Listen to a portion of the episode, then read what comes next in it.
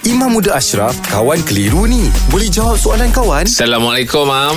Waalaikumsalam. Norizan binti Adin ni nak tanya Imam. Dia kata, apa hukum membaca bacaan solat berulang-ulang? Sebab dia, dia tak yakin dengan bacaan yang dia dah baca. Dia, hmm. dia mohon pencerahan. Baik, ha, pertamanya alladhi wasis fi sudurin nas minal jannati wan nas. Ha?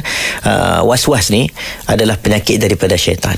Oh. Syaitan bagi kita dia kata kat kita kamu tak sempurna, kamu tak sempurna. Kita pun ikut layan Baca syaitan. lagi. Baca lagi, baca lagi. Sebab itu was-was ni benda yang tak bagus. Hmm. Ada kata was-was ni lagi bagus, nampak hmm. lagi warang, bulang-ulang. Hmm. Dah, dah, dah, dah.